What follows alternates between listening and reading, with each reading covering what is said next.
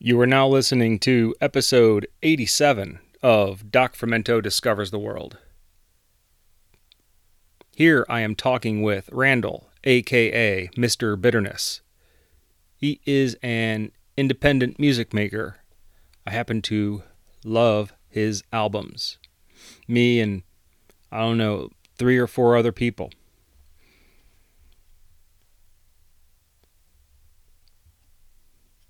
Throughout this conversation, what do we what do we what do we cover? Um, the process of making music individually outside of the system, and overall, I guess the conversation is mostly about the brilliant power of negative thinkers.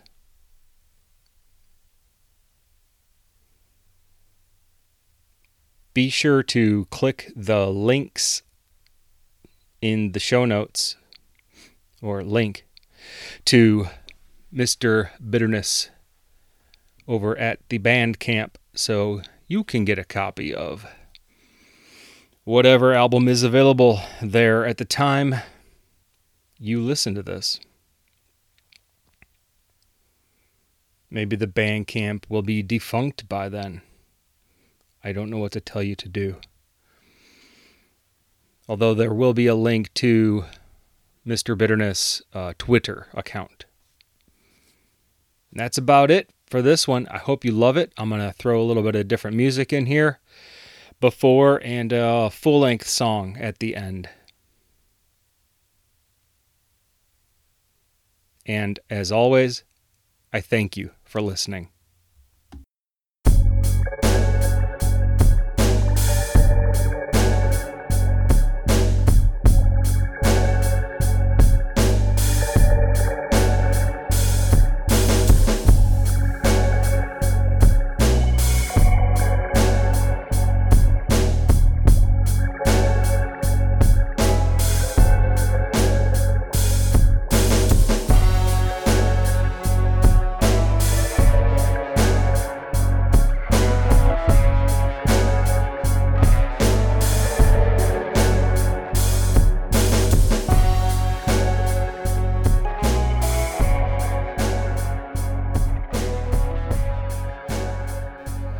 That's the uh, that's part of the reason of having you here is that uh, I couldn't convince you to bring your podcast back, so I tricked you into coming onto this show. So at least I get to hear your voice again. I would, you know, honestly, I would if I just had more time. But the things that, like, ideas I had and things I wanted to do, I just don't have enough. I don't have enough time to do them. The format you were doing previously, just um, talking while stuck in traffic actually worked out quite well. I don't know how you were able to um, keep a train of thought that way, but I thought it was pretty brilliant. Um, what I did, I mean, some of it was just off the top of my head, and others I just had, you know, brief notes jotted down during the week when I thought of something that irritated me or that I thought would be funny or whatever. And then you know, I would just reference it while I was driving. Um, I mean, it's it's California traffic, so a lot of it is, you know, five miles an hour. I was going to say is just nothingness. Yeah. yeah. So that that part was pretty easy to do, but when I was kind of in a groove with doing it, you know, I knew like, okay, if I pause here, I can drop in a song here that references the thing I'm talking about, and then I can come back and make a joke about it, as if it had just happened, so that I could insert and edit stuff in. Yeah. And yeah. it was it, some of the music and some of the other stuff that I wanted to do was was the part that just took too long. Yeah, that's um, that's me. I I say I would podcast every day if someone else did the production. Yep. If I could just hand it off to someone someone uh, brilliant, as brilliant as I at production. Well, which is the lowest bar possible. You know, I mean, there are interns in the world. Yeah, I, uh, I'd hate to, uh, I'd hate to lie to them and tell them it could turn into something. Oh, but you don't. You just tell them this will turn into nothing, but it's ours. Um, if I was going to try to do it again, I, that might be an angle I'd I'd go down. Interesting. Um, yeah. Also, these days, I mean, not that it was that long ago, but these days there's a lot more. Um, there's a lot more savvy people who do that kind of stuff. It's not so. It's not so. I mean, obviously, everybody and their mother has a podcast, so it's not so amazing when somebody's like, you know, has a produced podcast. Everybody has one now. They certainly do. I mm-hmm. find I, I can't listen to most of the top rated shows. They're just so overproduced with that with the music and that NPR sound. I can't it breaks Yeah. my brain. Uh, yeah, Like that's Ra- sort of like Radio Lab, I think is one. Yeah.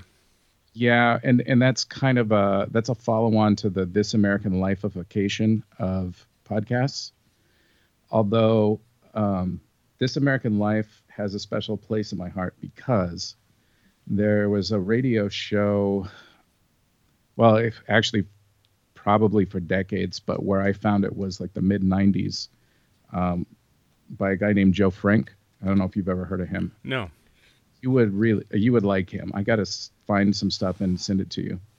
But um, he had several uh, series, but one of them was called Joe Frank: The Other Side, and it's the most bizarre, dark, twisted, funny, brilliant, monologue um, quasi-reality, like audio show I've Huh. I've ever heard. And this and was just was, on terrestrial old fashioned radio? yeah, I mean, it was before podcasts, but that show went away, I want to say in the late 90s, early 2000s. And the only thing I ever heard that kind of reminded me of it was This American Life. Um, and then I found out that the one, the producer of This American Life got his start or, or at least moved up in the, in the radio world by working on the Joe Frank show, Joe Frank, The Other Side. Um, but that dude is a genius, just a dark, Hmm. twisted genius. Yeah, we love those. Yeah, definitely. He's there's there are people who know him. You know, I mean, he's he's got a there's a subculture, but um, I you know he was honestly like a little before his time because if he was releasing podcasts now, um, y- y- it's not exactly the same, but it would probably have a cult following like Welcome to Night Vale does. Mm, hmm you know it's it's it's a very singular um, thing that he does. I've tried to convince the people that own his or that run his archives for him. I know he was sick a few years ago and he i don't know if he has passed or not because i lost track.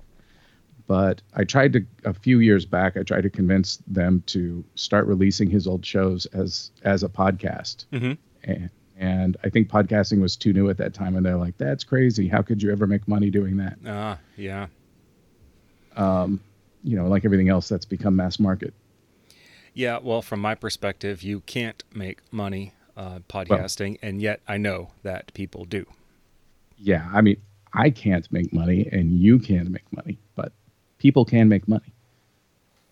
I've always been um, wanting some big name brand to contact me to push my ethical boundaries. Like, what if McDonald's or Monsanto or whoever my current corporate enemy is were to contact me and offer me some large sum of money?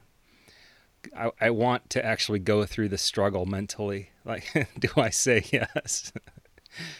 That's the you know that's the joke I've had, and I'm sure there's a million people out there who've had it at some point or another. But it's basically like it would be a lot easier for me to sell out if anybody was interested in buying. Yeah. You would be doing Swiffer commercials. I would be tap dancing and doing Swiffer commercials Yes. in a mini skirt, yeah.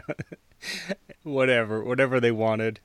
Throwing popcorn popcorn chicken up in the air. Yeah. For a hundred thousand, I'll call you daddy while I do it. Yeah. Perfect. So you have a you just do a regular corporate gig, a day job.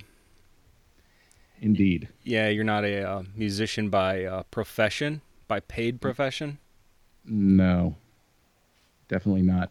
Had you ever pursued that? Uh, Not in your own music. I mean, in working in the industry. No, no, not really. I mean,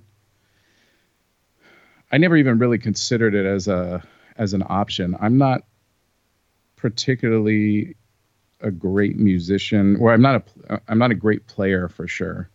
Um, I can play keyboard, I can play piano, I can play guitar, but what I'm mostly good at is playing things I write. I'm not great at. I can read music, but I'm not really good at it. Mm-hmm. Um, I'm better at I can of grabbing the chords and faking the song, but usually those kind of things you would need some precision. Um, these days, again, you know, like uh, there's a guy that I follow on um, on Twitter who, well, actually, I don't know if it's a guy. There's a mysterious character I follow on Twitter called the Mysterious Breakmaster Cylinder Okay. that does music for a bunch of podcasts. And again, you know, there's there's now a whole um, that's a job, Wow. which Yeah. you know, scoring scoring podcasts and doing sound design and stuff like that. And, Cottage industries in the tech world. Wow. yeah, I mean, none of that was available 20 years ago, where that might have been an option for me. Mm-hmm. Um, I You know, had so- yeah, I had even looked into um, paying for someone to transcribe my shows back Oh, when yeah. I thought they were of some value, and then I realized they were of no value, and I wouldn't invest in that. So I wouldn't say they're of no value. They're whatever value you uh, you imbibe them with. yes, this is true. Imbibe, imbue, Uh, I, wouldn't know. inject, something like that. Um, yeah, Ima- I mean, im- imagine. Yeah. Uh, comedian Paul F. Tompkins used to have a funny bit where he would take, I think he would take his voicemails. No, he would take, he would take scripts and plays and read them into. He would call. He he got a Google phone number. I think it was called Google Phone. I forget what the service is, but they discontinued it. But um, he would call Google Phone and read it into his own voicemail, which would then send him a transcription of it Mm, mm-hmm. and, and get it hilariously wrong.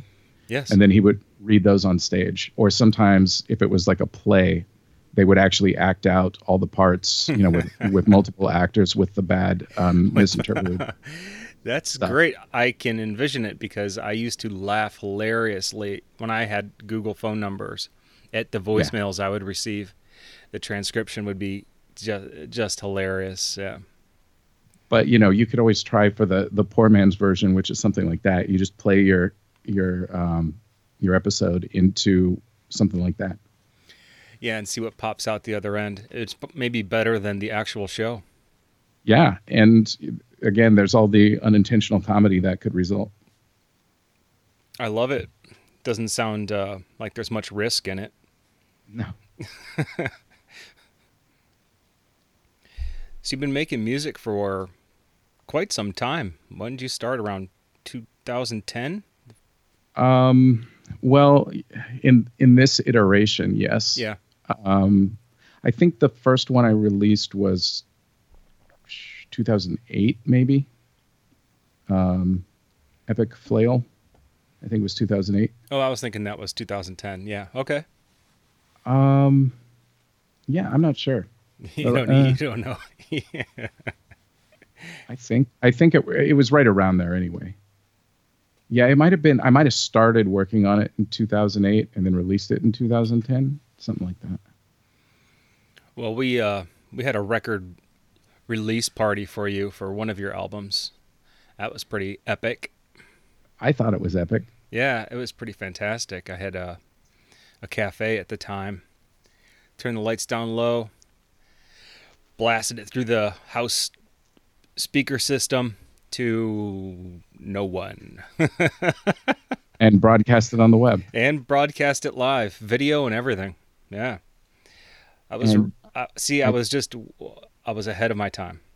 I think you and I were the only people that were even slightly tickled by that. Yes, that's the best part is that no one else even laughed, let alone participate.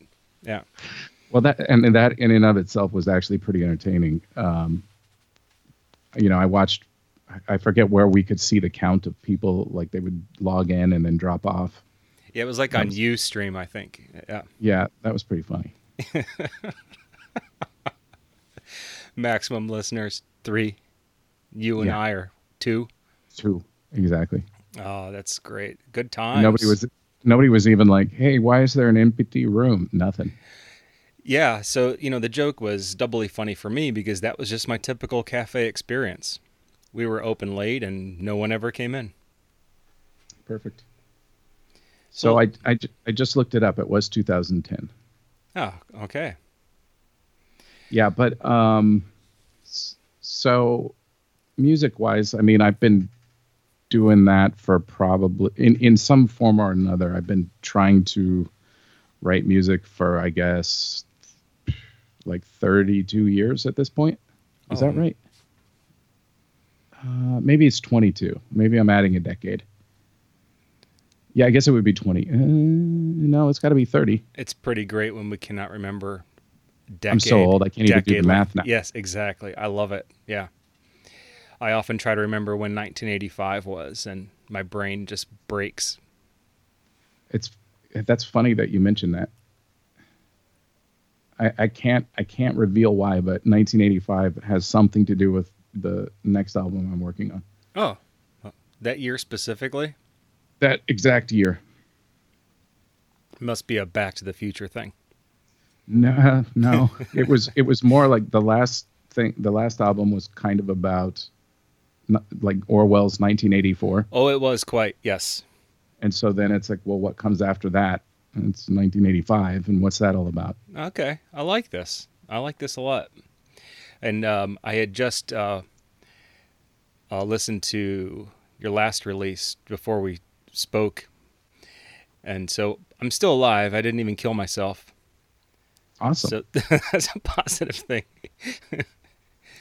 Although it would probably it would Yeah. probably help like the notoriety if you had. If I had, but I don't have a good. I'm just not a big enough brand. If I were a bigger brand, I would do that for you. You know, No, but I could publicize it. the power of the two of us. Could you imagine? Yeah, well, I guess we've already got an example of how well that works out. So never mind. Let's. Uh, can we talk a little bit about this music making process? Is that interesting at all to you to talk about?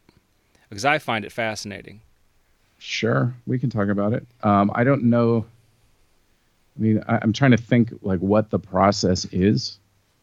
I don't know if I can say that there's a process in particular, other than, you know, there's there's the the sort of the old cliche like, do you write the music first or do you write the words first? Sure. hmm I used to, I would say I used to do a lot more of coming up with lyrics and a melody and then writing music. And then probably in the last 10 years or so, it's, it's a lot reversed where it's just, I'll start messing around um, at home, trying to come up with something interesting or cool or weird or something. And if I, the, the problem is that any little thing I do that I think sounds good, I, I have to try to turn it into something. Mhm. Um, Mhm. And then that, so I always have lots of ideas about all this stuff I'm going to do. And then I come up with five ideas, and that's my next three years. Um, and I never get to all the other stuff I want to do because it takes, Yeah. takes a long time to put together. Um, which is also, I guess, part of the process. You know, there's there's a lot of people on Twitter specifically, and a lot of um, electronic musicians specifically who they work very fast. Um, in in most of those cases, they're pu- purely instrumental, which that could make it a bit easier because um, getting vocals right and getting them to sound good is hard. Um, but it just it takes me a really long time. Hmm. So I'm pretty envious of people who can churn stuff out. I can come up with a new musical idea every day, but it takes me a year or two to get it to sound halfway decent. You think that's just you being some kind of perfectionist or something, or Um, I, I would say yes if I listened to any of my albums and thought they sounded perfect. But most of the time, I release them when, um, in my opinion, they still have significant flaws, but I don't know how to get them to sound any better. Hmm. But so what that means is I basically, you know, work my fingers to the nub on every single one until I just give up. and then then that's the release date. yeah, so that's a really gratifying process. It's just self hatred and doubt mm-hmm. until I'm exhausted, and then I go release party. Yes. Um, so you are so, you're like a collector of um, these keyboard what do we, what do we call them synths? Yeah, synth synthesizers. I you know I I I bought a bunch of secondhand synthesizers. I don't know, maybe eight or nine years ago, and I've slowly been getting rid of them, and I still have too many of them because I I tend to go through these phases where I think like I just I'll get involved in a new thing and I think like that's the thing I'm going to do and I'm all about that thing mm-hmm. and then I realize like I don't have any aptitude for this.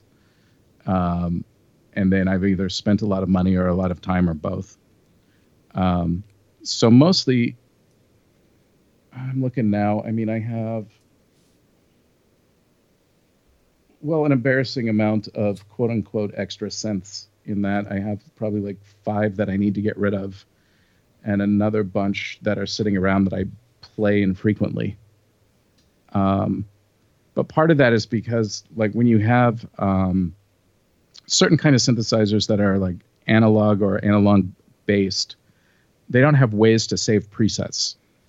So if you come up with an interesting sound, so like I said, you know, I'll I'll be messing around and I'll try to mm-hmm. come up with something cool or interesting or or whatever. And and I like that and that sound is on a particular synth where you've got all the knobs exactly dialed in and you don't have any way to save that. If you bump a knob, you lose it. So if it takes me two years to finish that song, that synth has to stay in that position. you got to get Loctite and lock it all down. Yeah, that's crazy. Yeah. I was actually going to ask you that. How do you, how do you do that when you're just alone and it's just you, and especially if you're using analog equipment? That's interesting. Yeah. Well, so I would say that so the term that people use uh, that some people use is uh, in the box or out of the box. In the box meaning um, you're using software-based synths. So they're they're software instruments that emulate um, various types of keyboards or are their own kind of um, synthesizer. Um, and then you have external stuff, and and I probably do like 50 50 of of that. So um, and then you have something are you have you heard of or are you familiar with midi? Uh, to some to, to some extent. Okay. So so midi basically is just a digital version of a player piano. So you play a note and you know which note did you play and how long did you hold it down and did you press like a sustain pedal or did you uh, move the modulation wheel which or the pitch bend wheel which makes the pitch go up or down or whatever? It records all of those things mm. but it's not actually recording sound. It's recording the metadata about what you played. I see. Okay. And so unless you have really old analog stuff uh, most things speak midi. Well i shouldn't even say most. A lot of things speak midi. Um, there's earlier versions of stuff that don't, but there's ways to still control those things so that you can play it back without actually recording the audio. Um, so depending on what I'm doing, uh, a lot a lot of the external stuff is just controlled by MIDI. I do have a couple of uh, synths that are that don't have a MIDI capability, and in those cases, you you just record the audio in.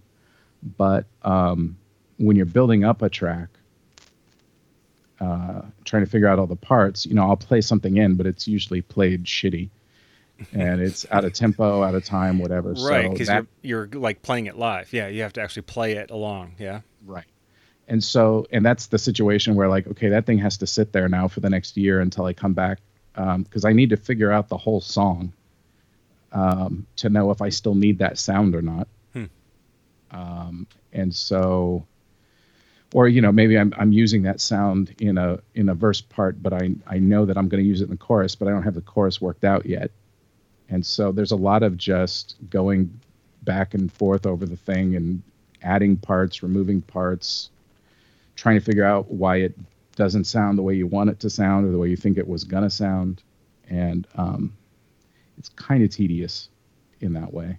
But you know that, that's the problem. It's like I said, like ideas come to me quick, but execution is really slow. Hmm. Um, I'm not. I don't consider myself particularly gifted at um, music production or music um, mixing and engineering. Um, I'm pretty good at coming up with ideas or um, writing songs, but the studio part, that's for me, that's just work. Mm. Yeah, I was uh, wondering if um, if all these machines are better than bandmates or worse. they're better in the sense that they're they show up when they're supposed to. Ah, this uh, is yeah, this is something I hear the most frequently from band folk is that it's it's not really about the interpersonal relationship so much as no one shows up every time I, I have never successfully put a band together and i think i'm trying to think i've been in i think i've been in one band that was not my band. Um uh, maybe 2 mm-hmm. but but yeah it's bands are oh my god what a pain in the ass. And um again you know if if i was if i it's to be even more cliche, you know, if I knew then what I know now, I would go back and try harder. But um, because I, I, there's no way I could really swing that in my life at this point. Mm-hmm. And so, in that sense, like, but I don't really, um, I don't really know how to be in a band. That's the thing. It's like I know how to do what I do. right, right. Alone in my uh, office at night while I'm avoiding my wife and our animals um, I know how to do that. And every time I've tried to be in a band, it has never worked out. And there's there's another guy um, on on Twitter. His uh, he is he was wet dentist and now he's uh, the Das Kaput. I don't know if you know who I'm talking about. It does ring a bell. Um, you know, and he had a band for a little while, and that also fell apart. It's pretty common. It's pretty rare when you can make a band work, and it's really a lot easier when you're in your teens or 20s because it is a full time job just trying to keep people together and mm-hmm. um, meet regularly and all of that kind of stuff. Yeah, I guess when you're a teenager and you don't have much to do except try to score weed or some beer or something. Or you just don't have that many responsibilities. Yeah, and, and that's what I mean. That's your only responsibility and then yeah, so so you're a professional at avoiding the wife and the animals. I'm, I mean, I do what I can. I don't want to brag.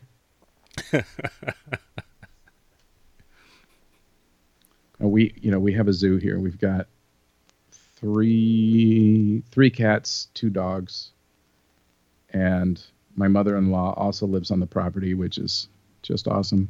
Oh yeah, and, I bet. Yeah and she's that always goes well. I mean, how could it go wrong?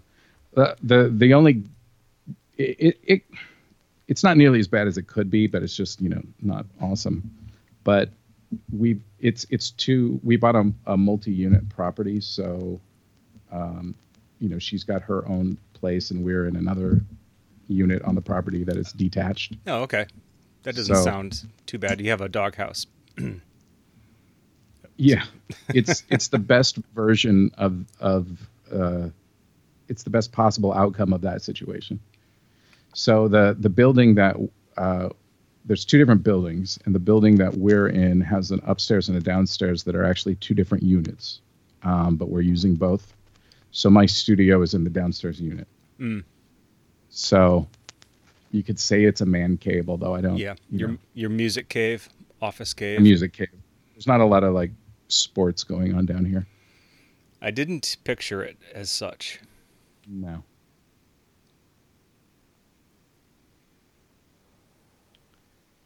So I don't know if I covered any of the process other than that. Um, you know, these days there's generally a computer involved, and you feed the audio into the computer.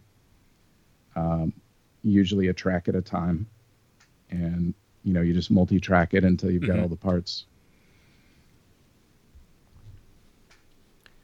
Then there's the post production. What do we call this? The public publicizing publication.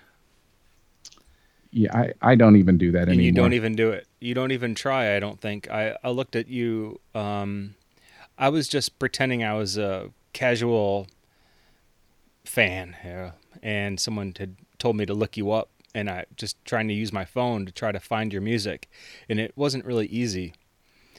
I did find your most recent release on SoundCloud, and that's where I listened to it tonight. Okay. I noticed you had like two or three likes on several of the songs. Hey, I can quit my day job.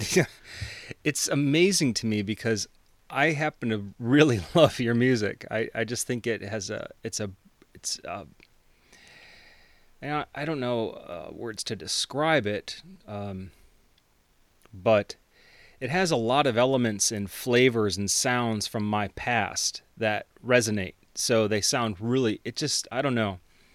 It's just really great. Well, thank you. Um, as far as publicizing goes, I mean, the um, the last time I really tried to do that was the Good Fight, so the the album before this one, Mm-hmm. and I don't know, I just felt creepy and weird doing it. I it it. That is such all, a that is such a bullshit attitude, but I have the exact same attitude. Yeah, it, the thing is, it's like,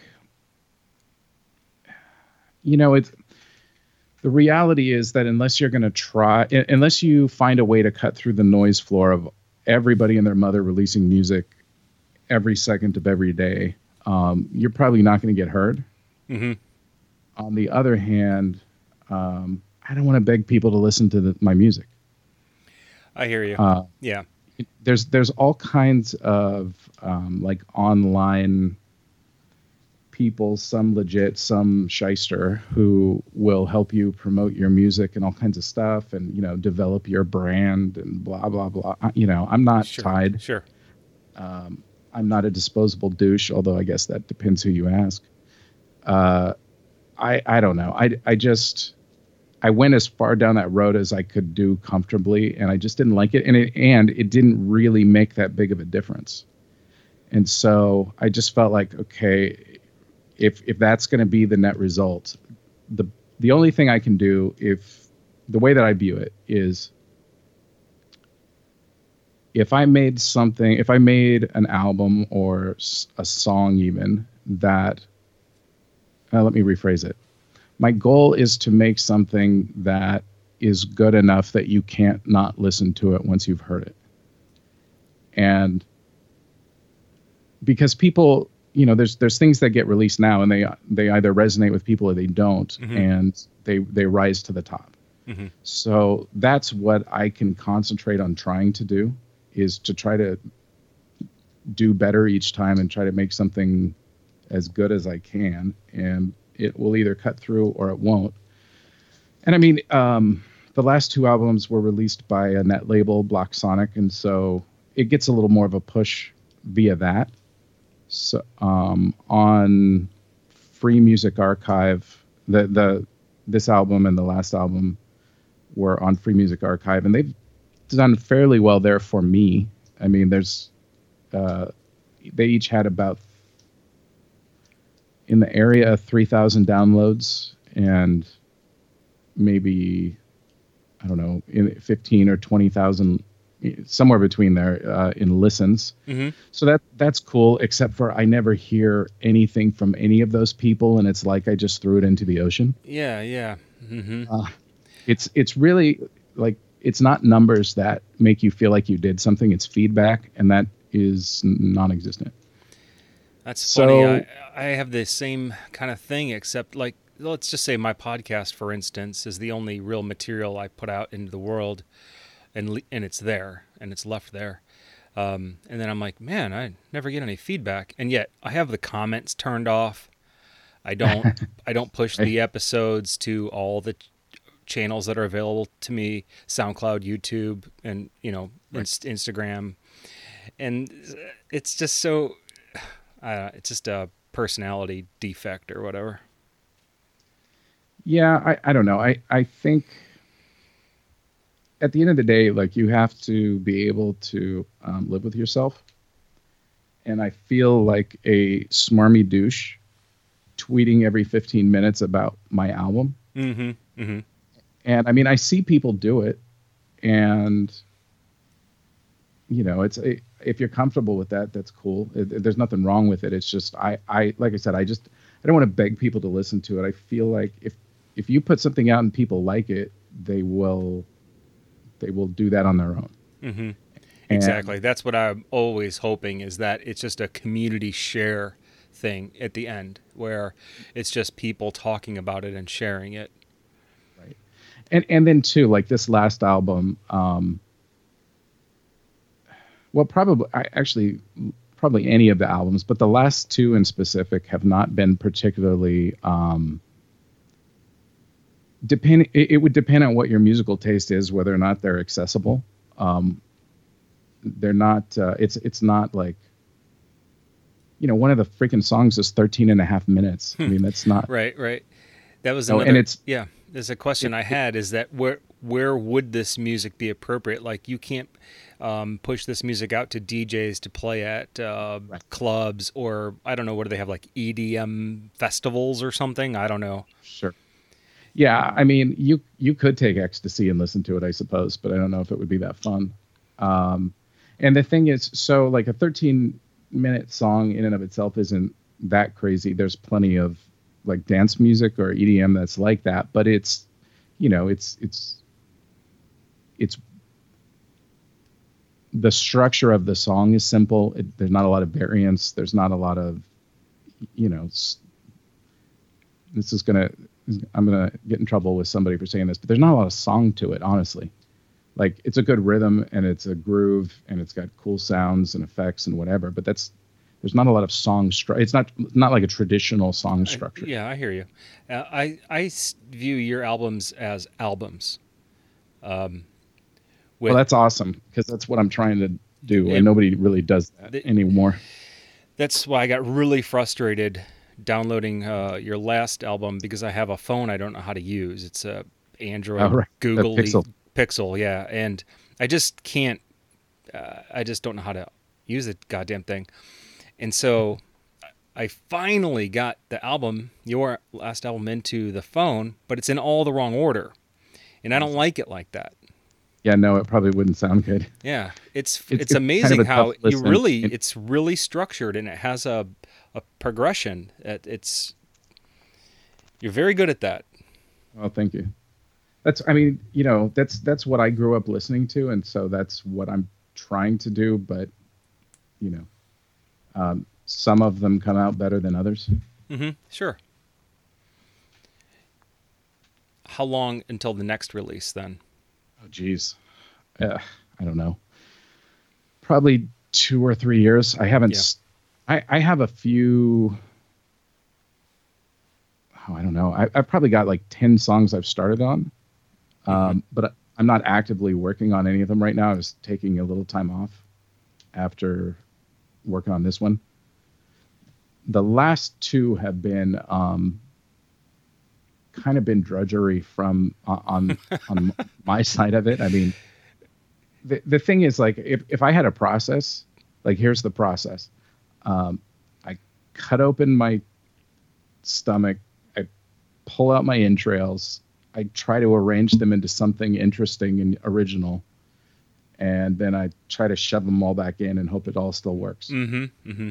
That's kind of the process. Um, Yeah, vivisection is always uh, fun and duplicatable and rewarding. Yeah. Sure. Yeah. absolutely and but i i really try like i have a kind of a compulsive need to not repeat what i've already done um, and again the people that i listened to and liked and respected like every album was different every album went somewhere else that was amazing and blew your mind and um, you never knew what to expect and so and and i realized that like that for a lot that alienates a lot of people it like for the best people it alienates people and i'm somebody nobody's heard of Mm-hmm. but I'm kind of a purist like that, where that's that's just kind of what I want to do. The next uh, sound or experience, or just I mean, just try to do something, trying to come up with something different that's still you know a, a long time, with the exception of Epic Flail. Um, a, I want to say about 15 years ago, I just decided I was not writing um, any more love songs because mm-hmm. the world does not need any more fucking love songs. Hmm. There's plenty of them. Um, it, we're not. There's not a dearth of, you know, love songs. Um, or there is a dearth. Yes. I can never remember. In, in any case, I'm not writing them. Um, and so you have to work to try to find. I mean, it's really easy to do and if you're not going to write about that, what are you going to write about? Mm-hmm. And still keep it interesting and um, hopefully relevant and yeah, you well, you just have to pursue greater personal pains. Maybe you're just being a little bit too boring. Sure. I mean, personal pains I got. Right. But those are the old ones. You got to come on, let's go get some new. Well, that's that's just it though. Like, okay, I can I can sing like "Poor Me" forever. Right, right. But how interesting is that to the listener? Right. Uh, I mean, Trent Reznor's pretty good at it, but um, you know, my old saying is, "You can't out Trent the Reznor." it's pretty funny you mentioned him. Um, I, of course, loved the first Nine Inch Nails album. That was the I was the perfect age. Um, when that happened, it was it was really something huge in my life. And yet, um, you know, I never listened to a Nine Inch Nails album thereafter. I know really? nothing about their music at all. Wow. Yeah, it's the uh, strangest thing. I just went immediately kind of flipped course and just I, I don't know. I just never listened. I mean, he he's a guy who um, I mean, he he works hard and he's very good at what he does, and you either like what he does or you don't like what he does.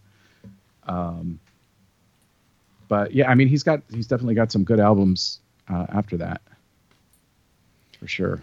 I might have to explore it and see for myself, but maybe the timing's all off. But you never know. I mean, I'm I discovered Radiohead at the age of like 42. Yeah. Well, so I do that all the time um, which is sometimes why like my music is it's like what the hell is like why are you writing this right now um, because I, I i've done it for years where i will just decide like you said 1985 earlier currently i'm listening to nothing but music from 1985 um, and i'll just pick a thing or a topic or a rabbit hole and i'll just go down it for a while um, and see what I can find that's interesting or that I like or resonates or whatever. And yeah, I I, I kind of did the same thing with Radiohead. Um, I knew I knew the songs that were on the radio. Right, but, right, sure. You know, me too. But, and, yeah. And I've done the same thing with a lot of like early '80s, um, like goth stuff that I just didn't care about at the time because I was into like uh, Prince and Minneapolis funk back in those days. Yeah, I was wondered. I was I found that curious about you. You are a huge Prince fan, and I wondered where that came from. Um, from just being alive in the '80s and yeah, liking Prince. And the other thing was because um, I missed it. I mean, I think we're about the same age, and I I never I never did get that at all. Um, but I don't like guitar music so much, or that style. I guess maybe that's it. Well, so he he's I don't know. He's about 50 50 guitar and synth. Um, and at that time, I mean, everybody thinks of the the album Purple Rain, but before that, mm-hmm. he was very very synth heavy. Um, and and the th- I mean, the reason why I got into him back then is because I was going through puberty, and his music was all about all kinds of sex things. Yeah, I was going to say, uh, did you have a girlfriend or something that was huge into him? No, my girlfriend hated him because she was huh. super Christian. Oh. That's that not a good girlfriend to have. No, it wasn't. And it wasn't a girlfriend, good girlfriend to have like in my early 20s when I dated her again. Again, uh, you went back, yeah, double dipping. Yep, because I'm a moron. But that's a whole other story. Um, I never, I never did the uh, go back and rediscover the person you loathed before and see how awesome it'll be the second time around. yeah, I did. I just did that once. That was enough. And that was enough. hey, that's pretty good. Yeah, fool me once and twice, whatever. Okay, can't get fooled again. Um, so that's what's so awesome about like the, the world now with Facebook, where all these people that I left dead and buried under a rock can now come and find me. Uh, do they? They did for a while. Yeah. You Uh, well, you have a very strange social media presence. Um, you tend to disappear. Um, you may have other accounts. I'm not sure, and you may not even be you sometimes. So, like, I there was a period where I really didn't know who.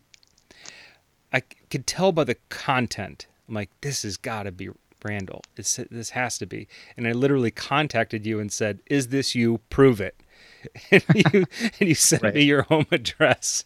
I'm like, okay, so it's like a, a Turing test or something. Right. Well, you know, so without, cause like I don't, I don't want to rehash the whole thing, but there was, there was that, like episode on Twitter where somebody had taken my old account, and pretended to be me for a little while. Yeah, which is which is bad because that was an account with that you had built up and it had as far as I could tell real people that you knew were following and there was there was a like a group of us. It wasn't just it wasn't just some uh, throwaway account. Uh, it was like it was like your voice. And when I would see that account, I would, you know, know this is you speaking. That right. it actually means something to me. So I mean, part of that was my fault because I I had just decided. I think that was after um, the last album, the the album before my last one, which was um, the Good Fight, and the last song on the Good Fight is called "Give Up," and at that point in time, I thought that I was probably not going to make another album. Mm-hmm. I thought I was done because I it's the whole process can be very frustrating and um, you know you get to the point where like you've heard the music a gajillion times and you know by the time other people hear it I don't necessarily ever need to hear it again. Uh huh. Um, and I was frustrated because I didn't you know some of it came out well and some of it I didn't like. It- some of the the ideas were good but the execution wasn't great. Um, I just I was kind of frustrated. And so I just thought I'm not gonna like I'm done and Mr. Bitterness as a thing needs to die. And so I had the Mr. Bitterness account and I just renamed the account. Um, so I kept all the people Mhm. and and I knew that eventually somebody would pick up the Mr. Bitterness name and there might be a little bit of confusion or whatever. Um, but I wasn't too concerned about it. What I didn't anticipate is that somebody would immediately jump on it and Mhm. pretend to be me. Um, and so, you know, Yeah.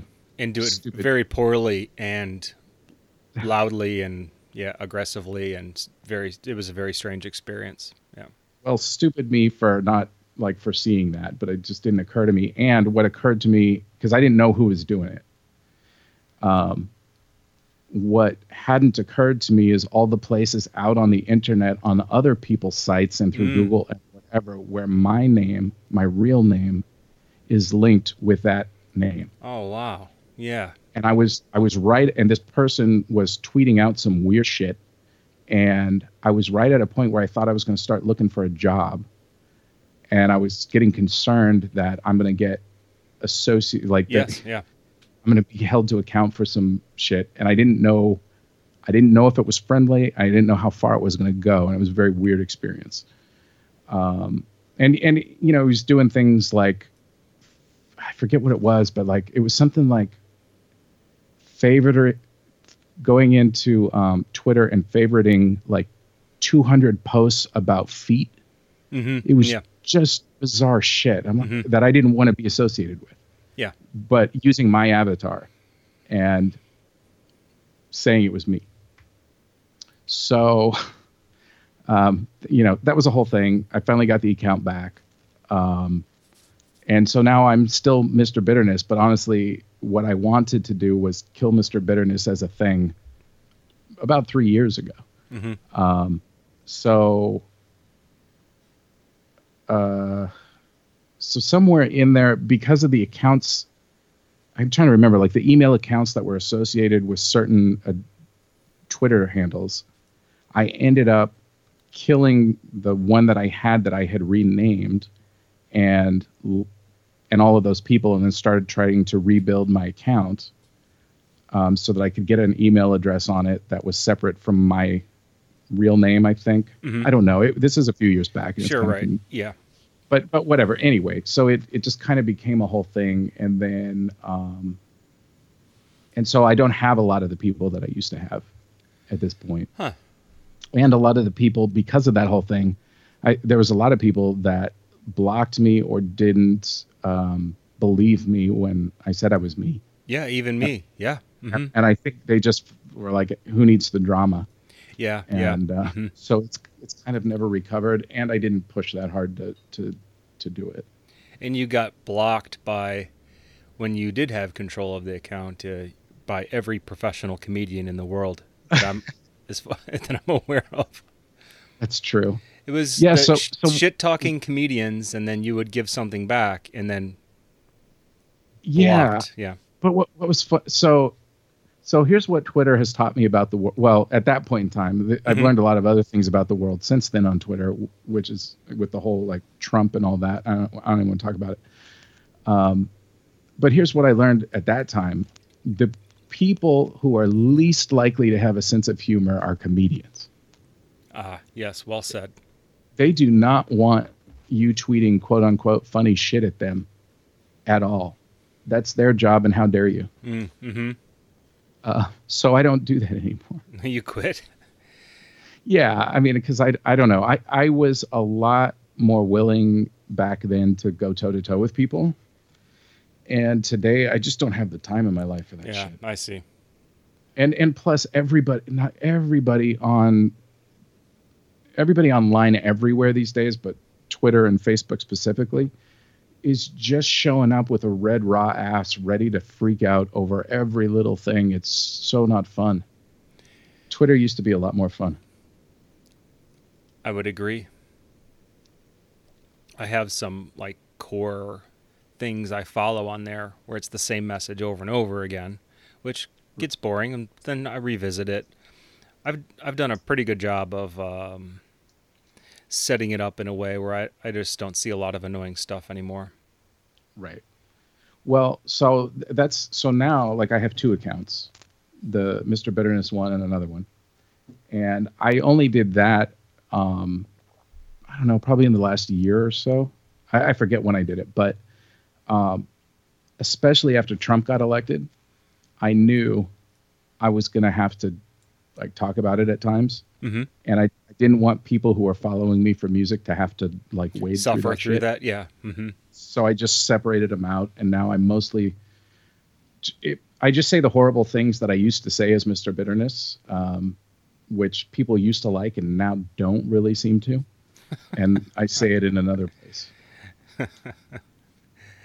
Well, I don't think you and I really agree politically a lot or in certain nuance. It's hard to say without really da- diving in, but um, I still love the account and everything you say. So I think it's great. Well, y- you were actually one of the people I had in mind when I when I divided my accounts because I thought, you know, this way Brian can still follow me as Mr. B, and he doesn't See? have to listen to all my political shit. There you go. Yeah. Perfect. But it turns out like I don't need to tweet about political shit because everybody is fucking tweeting about political shit Yeah. all of the time. Yeah, it's uh Yep, yep, yep. That's why I mean- uh, I I won't do Facebook. I mean, I'm on there just to follow a specific group uh health thing that I am involved with. Um and I have set that my that Facebook up um even though it's my real name, if anyone pops up that I actually know like in my real life, I just say you know, refuse or I don't know this person or whatever the Right. the no button is. I just ignore. I don't ever answer. I, I have a hard time ignoring things that pop up. I have to deal with things as they occur. Like Right. there's a face staring at me that I know, and I just I have to say I don't know that person. And it's fun for fucking with the algorithm just to see what the results are. I also, when I am on Facebook, I click all the ads that I don't like, just Hmm. to see what would happen. Right. Which is obviously I'm torturing myself. Well, so what what I love about Facebook is that it's basically like the most horrible YouTube comments coming from people you used to go to school with. And that's pretty cool. And then You can put a face to the oh, To so the you're the comment. racist. yeah. Okay. And then the other part is like I'm just you know, somebody I I do know and want to keep in touch with. I'm just having a casual conversation with them and now I'm suddenly I'm in a fight with a housewife in Iowa. what the fuck? Yeah, yeah. That's Who, who thought that was a good idea? Like can I just talk to my friend? Yeah. I don't even know you, lady. Yeah, I usually I like I say I I think I follow like two private groups on there and um, have collected some follower friends or whatever they're called and I can't take it. Like I can't even look at that feed. And I hate the way it works now. Like if I accidentally hit the wrong button and refresh it, I, sometimes I'll want to see something that someone said and then I'll scroll up and it'll refresh the whole thing and it it all goes Sounds away gone. because it's not in a it's not in time it's in they It's algorithm. yeah an algorithm of everything like it's not even time based it, it's, Right. it it's per, obviously purposely designed to destroy your brain Yeah. Well, and and now Twitter that's their default too unless you go in and change it. yes yeah that was a huge thing you have to undo the changes that they made Yeah. um, and i have a little account for my kids coffee company and i can't get that thing working correctly. It it's uh, it's like broken. I don't know. I swear i've unchecked all the personalized buttons and yet it's still fouled up. I don't let my kids go on twitter um, but i gave my daughter uh, access to instagram Mm. because they have this little coffee company and i figure and we sell online so I, th- I I feel like they need a little exposure to this shit, but I, Right. it's tough. It's really uh, I grit my teeth. I, I don't know what I would do if I was a parent these days because I know there's, you know, there's like 10 year old kids walking around with smartphones in their pockets. And it's like, okay, you do know how easy it is to get to porn, right? Like, You don't even have to try. Yeah, and even even porn aside, it's bad people. It just Well, yeah. invasive creeps. You know, if you stumble onto some porn, ah, that's not a great thing if you're 10, 8. Um, but the harmful, abusive freaks of this world, it's really bad. So I know my kids are online doing playing games online and things. So I wanted to give them something with a purpose. And that's this little coffee thing. So they can actually make like little commercials. My daughter made a little skit, you know, and filmed it. Um, so I think that's a positive way to experience social media. Yeah. And it's had the same results as every other effort I've ever done, which is basically nothing. So, Well, you know, that that's the thing though, is like everybody and their mother is connected and just shouting inane garbage into the void. hmm So you know, it's it's it's I mean, bringing it back to music for a second. It's it's so I remember, you know, like 10 years ago when Twitter was newish, um, like right around 2008 is when it started to become it was 2007 2008 it became like Mhm. a big cult culture thing the new buzzworthy thing and i was i happened to get um because it was new i was following some radio stations uh, locally and I, I won tickets to some like music conference that i wouldn't normally be at Mhm. and um was you know like some of the biggest producers of, of music in the world were at this convention talking about how the music business is changing spotify was there as like this new thing nobody'd ever heard of hmm uh, how it was going to save the music industry, and mostly all it's done is like rob musicians of money. Just a new even way further. screw Yeah, yeah. yeah. Um, but they were talking about at that time, and maybe still, the the talk was about the democratization of music. You know, now anybody can do it, and that's good and bad. Now everybody can do it, and they are. And why should anybody listen to you over anybody else? Um, and that same thing has permeated everything. You know, everybody's got a podcast. Everybody's got, and and and for some reason, like some kid in Oklahoma has a YouTube channel that seven million other preteens have latched onto and love, and now Mhm. that kid is set for life, money wise, or at least until you know he says something racist and he crashes and burns or whatever. But, right, or kills himself or something. Yeah. or, or something, right? Like eh, everything's got a cycle, but um, but there's not really rhyme or reason to like who pops through and who doesn't. There's just so much shit being produced through every conceivable channel every second of every day that you know talent and um, originality uh, you'd like to think they count for something hmm but you have to have those things as well as being in the right place at the right time and just being um, you know uh, just just being hit, hitting that right cultural note whatever it is that makes it catch fire. Yeah, yeah. um, and nobody knows how to do that. So at the end of the day like like when it comes to music i don't especially at this point in my life i've had to finally um, accept that i'm probably not going to be a famous rock star. Although maybe next week. Next week could be my week. Yeah, maybe. but i do it because i don't know how to stop because it would be so much easier to stop i've tried to stop um, but it's just a thing i have to do so that i don't shoot up 7-elevens and schools You don't have a like a addictive personality though. You're not like into alcohol or drugs or anything. So you No. you just do this music thing as your self torture? I guess. I mean, it's to some extent it's an outlet. Um, I mean, I guess it, it's a new way in to hate myself. How's that? You know, I, I've got my work to tell me I'm a piece of shit Yeah, Um, yeah. Monday through Friday, but what am I going to do with my evenings and weekends? Cuddle with the cats. Come on. Well, I do that. binge binge watch Netflix. I do that too, too much. Um, but even that, it's funny. I was thinking about that this week because I knew we were going to be talking.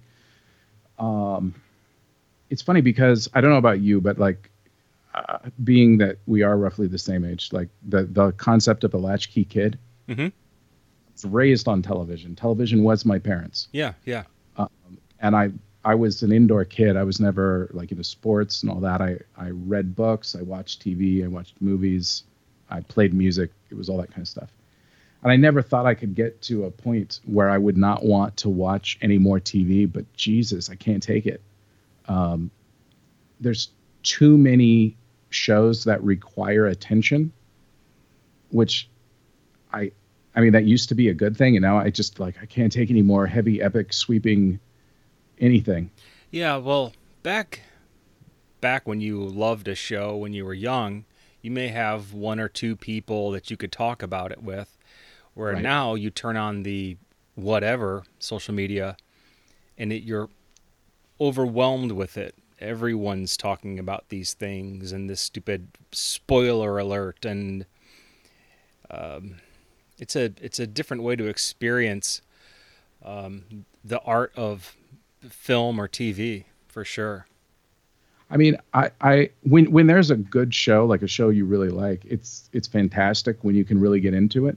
Um, and I enjoy that experience, but it's I finally gotten to the point where it's like I have to it's it's almost like trying to consume the internet. Like when do I when do I get to the end of the internet? You know, there's just so much being produced. Like at, at some point, it's like I, I got to turn this off. I got to go do something. Um, it, it, it, there used to be two or three good things, good albums, good shows, good movies. Mhm. Now there's there's more than you can possibly ever consume, and it's mixed in with a bunch of bullshit that you have to sift through to try to find it. um, and it's just I, I've actually I, I never thought I would get to the end of my uh, my latchkey ways, but I just like I gotta. I'm almost at the point where I'm like I, I need to go outside. Wow, it's come to that, Yeah. has it? Well, not yet, but I have allergies. This, But, that's a good. That's a good excuse. The nature is uh is a beast. But yeah, I, it's it's that sort of it's it's that same thing. Like at every level, it's great to be a creator if you are creating because you want to create. hmm If you are creating because you want to achieve status or financial independence, I'm not so sure it's a great time. I see. Yeah, I can see that. Yeah. But the tools are there if you have a passion and you just want to pursue it. And um, That's a bright note. It that's good. Yeah. I guess No, um, I don't don't I turn think me so. into some like happy, shiny. hey, uh, you had one moment there. I had to Okay, punctuate it. I mean anybody can make a mistake. I I feel very fortunate. I found a show no one was talking about. So I loved two seasons of a show called um, Fortitude on Amazon Prime. Oh It's- oh, um, is that the one with uh, Dennis? Is it Dennis Quaid? Yeah, Yeah. He, he wasn't in haven't the watched it yet, but it looks good. he wasn't in the first season. He he appeared in the second, and uh, that's like probably my favorite TV show of all time. I'm putting it right up there with Twin Peaks, the original, not this. Well, hold, hold. We're going to talk about that in a second. Hold on. It's fighting words. Um, so yeah, so I, I have found I if I, of the things I enjoy, I kind of enjoy the smaller, uh, less publicized. You know, I don't know if they're actually quote unquote indie, but things that have an indie sort of feel I was going to say we still have that Gen X gene yeah, yeah. searching For for, that indie thing no one's yet heard about. Now they're called Absolutely. hipsters, but we dominated that. yeah. um, there's one on Netflix. Netflix called Flaked. I don't know it. Um, it's kind of good. I, I like it. Um, there's one on Amazon Prime called Fleabag. Yeah, I tried one of those. Didn't work. I, I but I liked that one because it was, um, it yeah, it had that indie feel and it was delightfully profane. mm-hmm, mm-hmm. Um, some of those. There's a really stupid one on Netflix called Bubblegum that I still watch the whole thing of. It's there's no reason to watch it, but I found it entertaining. One of my favorite shows there is um it's for toddlers. It's called Tumbleleaf. Okay. This is I literally for 2-year-olds. It's a good show. Definitely haven't seen it. It's a good show. I, Okay. I watch it all the time. I'll give it a try. I'm willing.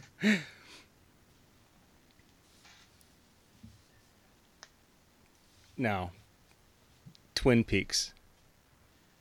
I mean, I freaking love the new series. Really? Oh, I really do. man, it's- I, But but the thing is, it's like you you just can't have expectations. If if you just let it kind of take you, and not worry about where it's going. Um. There's a there's an episode, like uh, two episodes ago, episode eight, which it literally is unlike anything you've ever seen on television hmm, before. I think I dropped out around five, somewhere Oh, around I, there. I didn't realize you got that far. Yeah. Because I know I, I just either decided. or I just decided I, I just couldn't handle David Lynch's high school artwork. It Right, just it so I- did not feel like, um, this was new, um, creative work. This felt like he finally got a chance to put to film things that he had dreamt up in his mid-teens or something. I, I just didn't like it. I mean, I think that's fair, and and I definitely think with somebody like Lynch, like I said on Twitter, you either love it or you don't. Mm-hmm. Sure. Um, it's totally a, a fair response to it. Um, I, I, but but one thing I think is funny is like, and I'm not saying this applies to you, but a lot of the people that where I've seen the backlash on Twitter and things like that is like the people who decided to love the original one against uh, every like the tide that turned on it and hated it hate the new one for a lot of the same reasons Hmm. the people who hated the first one hated the first one. I'll try to unpack that in my mind. Yeah, it's it's self-referential and there's a there's like a rhombus in there. it's kind of like it. Twin Peaks itself. So Yeah, it's it's well it's like the prequel to itself. You figure it out. Yeah, and the new Twin Peaks is much more like the really bad movie that they made Yes. versus the amazing series that came out. Well, okay, so what I'll say about the series is the first season was amazing and like 8 episodes of the second season were amazing. Mm-hmm. And it sucked for 10 episodes and then it was good for the last 2. Mm-hmm. Mm-hmm. Um halfway through the second one it got real painful. Yeah. I just learned that um, the two leads from the like classic musical West Side Story movie are one of them is Ben Horne who played Tony, and the other one is oh what the heck Dr. Jacoby. Okay. It's the doctor guy Mhm. um, who, who played uh, the leader of the Jets, which it's like a classical. I mean, it's it's considered Yeah. like a cl- classic musical, and those two dudes were in it. They were the main Yeah, it's interesting. male leads. And they're still and they're in the new version, right? Yeah, uh, yeah. Well, maybe I'll catch it later on DVD or something. I mean, you know, there's no reason to do it if you don't like it. You never know when I revisit things, everything changes. Absolutely. Yeah. Yeah, I mean, there's there's albums I've listened to that I hated years ago that I really love now. Yeah, my uh, wife has uh, quite a large collection of um dusty, moldy vinyl, and we dig through there on occasion and play stuff. And sometimes I go back and dig something back out again, and am surprised just how much I love it. Uh, one really good band, which is kind of shocking, is um, Flock of Seagulls. Oh yeah, They're really good. Um, I have a single. um I don't know the terms for vinyl, but it's a full size album, but it's just a single.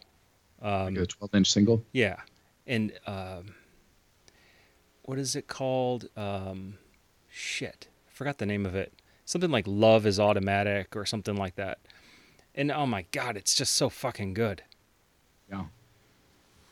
Yeah, I mean that's that's kind of why I, I will I sort of go back and forth between trying to know what's going on musically as a musician, um, you know, currently, and then just going somewhere else that's a long time ago, um, or or just going off in a different direction. Um, just because you never, I mean, you sort of listen you want to know what's going on currently just so that you can decide whether or not it's worth staying relevant Mm-hmm. Mm-hmm. in that sense um, and then also but then also too like at times it's just not that interesting Yeah, yeah. I would imagine um, right now there's a lot of bad content. there's a lot i mean what but what's funny to me is there's a like right now pop is kind of pop with with the youth is a big thing and and it always is kind of a big thing but the quality of the pop varies and well i wouldn't say all of it's great there is some really decent from a song writing perspective i Mhm. feel like there is some decent stuff um which reminds me of some of the pop in the 80s. Not that it sounds like the pop in the 80s, but there was a lot of really good music that was released as pop in the 80s. Like it was good, tight Mhm, mhm. songs. Yeah, Um, yeah, There was actual talent there, even though it was being used on pop drivel. And I feel like that's why a lot of those songs hold up, even for kids today who like 80s music. Kind of the way that in the 80s, kids I knew liked 50s and 60s music. Uh, sure. Yeah. hmm Um, and then there are periods that are utterly forgettable. Like there's a lot of um, 90s alternative rock that is great, but I couldn't even tell you what the 90s pop was. I have no idea. Um, And I have recently discovered um, how bad 90s grunge sound is because there's a, a show on a local college station and it's called like Flannel something. And uh, it's just 90s grunge for an hour. And the music is unbelievably bad. It, it's it's I listen to it because it's so horrible and it's not pop grunge sound it's the Right, right. whatever was actually happening at that time and my god is it bad Yeah. Well, I find a lot of that with like 70s punk. Um, i hate all 70s music every single thing there's not you're you're not going to say anything not not not a single i hate everything that came out of the 70s i hate the sound of the albums i hate the sound of the recordings i hate fusion guitar stuff everything all of it Yeah. I mean, I can hear that. There's a lot of stuff I like from then, but there's also a lot of stuff that is just crap. Uh, people are always telling me you're gonna love this. You should check out this, and then I'm like, no, just fucking stay away from me. I don't want to hear that. You can Like, take if, like fuck Frank Zappa. I don't ever want to hear that again. if I live a thousand years, I want to hear it zero more times. Right. Well, that's achievable. You can you can do that. Thankfully, Um, I kicked I mean- all those people out of my life, so I won't even accidentally hear it. I mean, that's you got to do what you got to do. Right.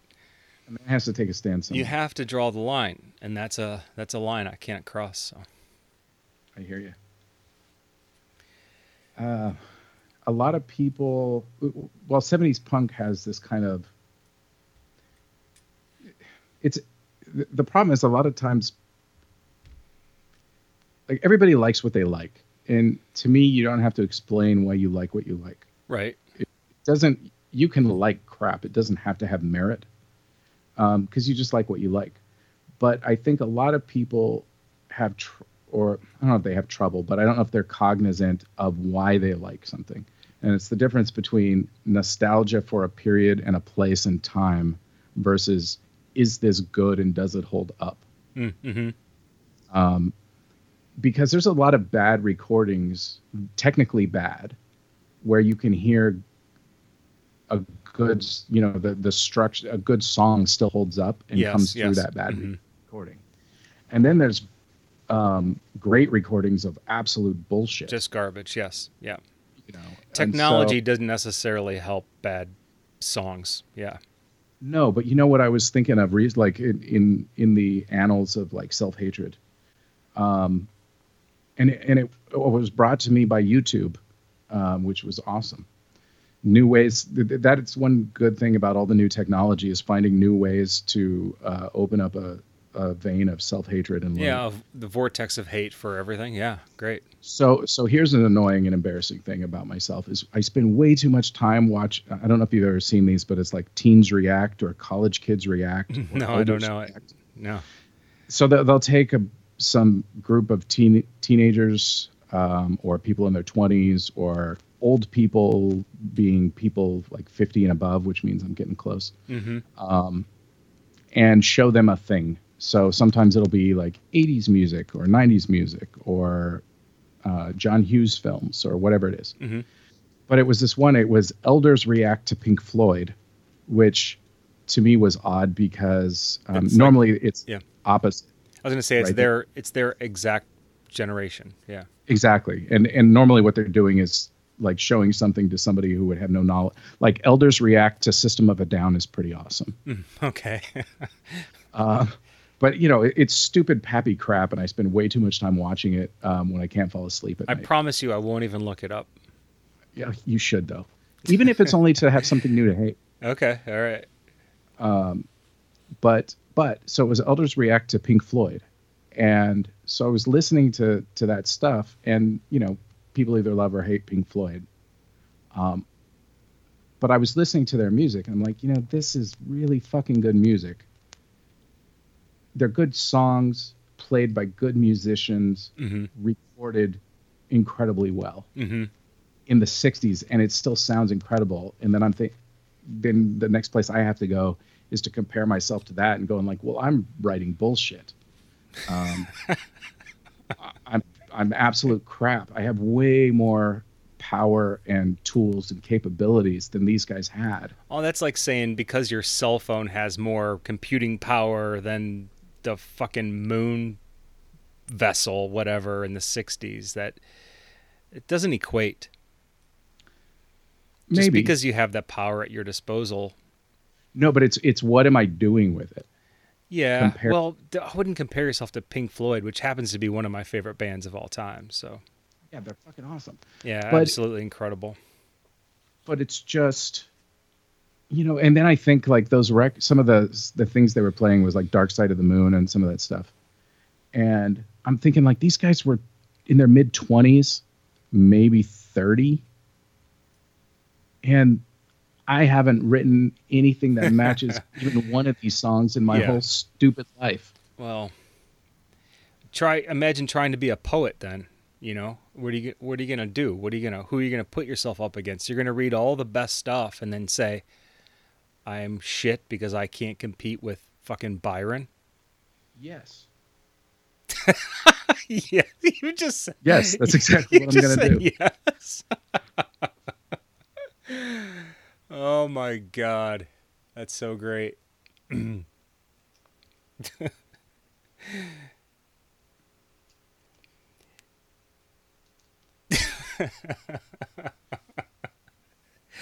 well, good luck being in the same fucking boat as I. That's all. Yeah. I don't know what else to say. i mean this is it's just where i live that's where i'm uh, comfortable i wouldn't know how to be any other way Yeah, yeah, right. Oh man, I just thought of something and it just drifted away. Oh, one a band I must mention I discovered via vinyl is um Suicide. That's I know the name. I don't Yeah. know if I know the. I'm trying to think. it is unbelievably good and it is the most ridiculously simplistic music ever. It is the lowest quality shit synthesizer in the history of the world and uh it is so it's so fucking good. Uh, that guy just recently died. I don't remember his name offhand because I can't remember names. That's a part of my broken brain. But um, just unbelievably good.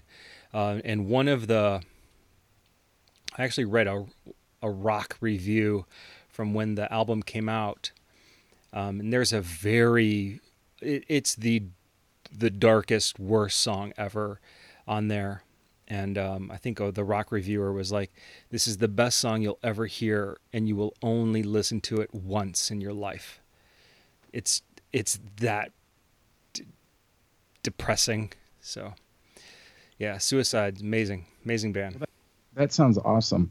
Um, I, all I hear when I hear that is like, I got to listen to that. Yeah, yeah. I that's one I I don't know. It I'm trying having it on vinyl is really amazing because it's like original from the era, you know, and you put it on there and you play it, and just the sound is just fucking amazing. I'm trying to remember if they were um, part of what they called the no wave scene. I don't know scenes or whatever. Um, there is Well, I- there is some. Um, I I I've never been able to verify this, but um, they say Suicide's poster for their first concert was the first time the word punk rock punk music was ever used, which I find hard to believe because it's kind of out of order. That came a little bit later, Right. um, which is I, I it confuses me, but that's what they say. Yeah, I'm I'm just trying to. There's a there's a great documentary called um, "Kill Your Idols," and it's the only reason I know about because I'm not I don't necessarily know about scenes either. Yeah. Um, but it was about a particular music scene in right around the punk scene in New York, but it was called No Wave. And That might fit because that's I think that's where they were at that time. Yeah, that might be it. I feel like they might have been, if they weren't part of that scene, they were maybe considered like four bearers of Mm. that scene. Mm-hmm, mm-hmm. Um, but basically, No Wave was a bunch of people who were not musicians. They were even less musical than punk rock. Yeah, Um, yeah, yeah. It was, it was sort of very abstract and avant-garde. The best part yeah I, I like it because what i'm what i'm picturing is someone who um isn't faking it they're not faking that they play guitar they're Right. making music but not faking it they're they're making their music but they don't have a f- pretend guitar strapped to them you know Right. huge difference Yeah. Yeah, I'll have to check that out. that's my it's the only thing i can think of for a top recommend and that that's a good one I'll take it. If you ever go back and listen to, um, if you decide to go down a Nine Inch Nails hole, I feel like you would like um, an album called The Fragile. okay You might like that. It, at the time, at the time, people sort of thought it. I, well, some people thought it was like overblown and self-indulgent. It's like a double album, mm-hmm. um, but it was right. So I guess Trent was raised by his grandmother, and um, it was right after she died, and had been sick. So it's a little, it's darker than even his usual darkness. Huh. Wow. I will check it out. I just actually wrote it. I wrote it down. I made a note. Um, but it's it's like a lot of things. You probably will either love it or hate it, but I, I feel like that one is kind of a grower, so maybe hate it a few times before you're sure that you hate it. Mm-hmm, mm-hmm. I'm good at that. I can I can handle that.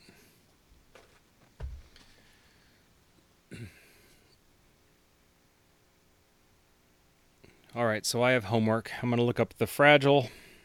You're gonna look up suicide. Our work here is done. Perfect. I really uh, appreciate your time, and it was good to hear your voice again. If for no other reason than just for me to hear your voice again, you know. Absolutely. I don't think we've ever actually talked in all Uh, this no, time. Have no, I don't. I don't think so.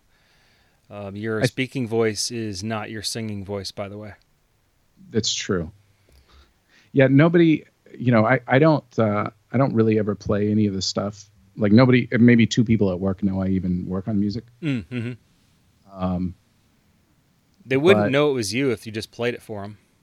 Well, that's the thing. They don't. A lot of times they don't believe it's me because they say that it doesn't sound anything like. not even remotely. that's cool. Well, good job there. I'll uh, put some links in the show notes and all that good stuff. Expect a flood of traffic. I'm gonna get the Ask Brian bump. it's huge. All right, man. You have yourself a good evening.